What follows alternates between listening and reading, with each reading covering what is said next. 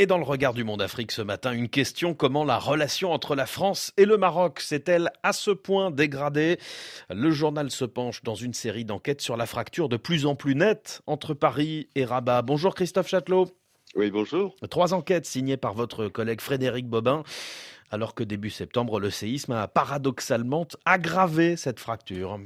Ah oui, c'est le moins qu'on parce que si on regarde les, attaques dans la presse marocaine qui se sont multipliées, notamment contre certains médias français accusés, euh, parfois à juste titre d'ailleurs, de prendre un ton euh, paternaliste, ce sont des attaques aussi qui visent le président Emmanuel Macron. En fait, son, son message aux Marocains après le tremblement de terre a été perçu comme une forme de défiance au roi Mohamed VI, ce qui fait dire à un organe de presse proche de la monarchie d'ailleurs que leur relation entre, je le cite, dans un long hiver.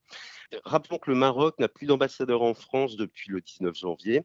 C'est le jour où le Parlement européen a voté une résolution qui critiquait les atteintes à la liberté de la presse au Maroc. Le texte était notamment porté par le groupe parlementaire Renew, dirigé par un proche d'Emmanuel Macron. Ça a donc été perçu comme un coup bas piloté par l'Élysée. Et vous tentez d'identifier les, les origines de cette rupture. Le monde évoque deux grands décrochages entre la France et le Maroc Oui, il y a un décrochage que je qualifierais de stratégique qui a amorcé quand les États-Unis, sous Donald Trump euh, en 2020, ont reconnu la souveraineté du Maroc sur le Sahara occidental. C'était en, échange d'une normalisation des relations avec Israël.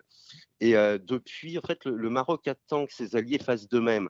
Sauf que la France a un autre agenda, notamment elle ne veut pas hypothéquer ses tentatives de réchauffement de relations avec l'Algérie qui, elle, soutient les indépendantistes du Front Polisario. Cette hésitation n'est pas comprise à Rabat.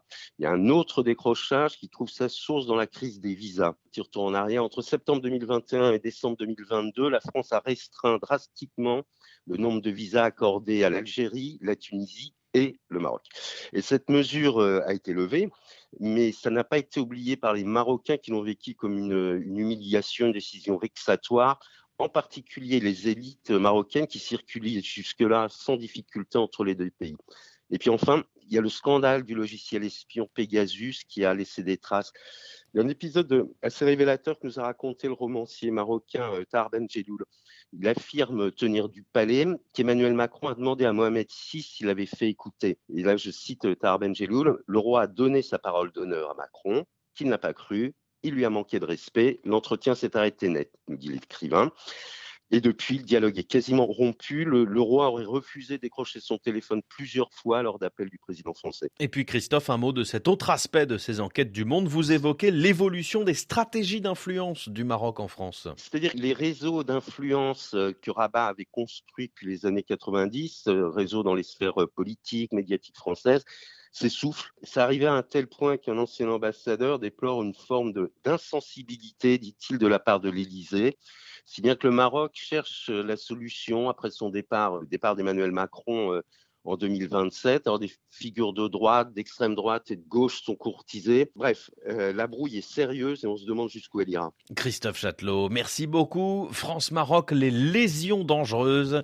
Une série d'enquêtes signées Frédéric Bobin à lire sur votre site lemonde.fr.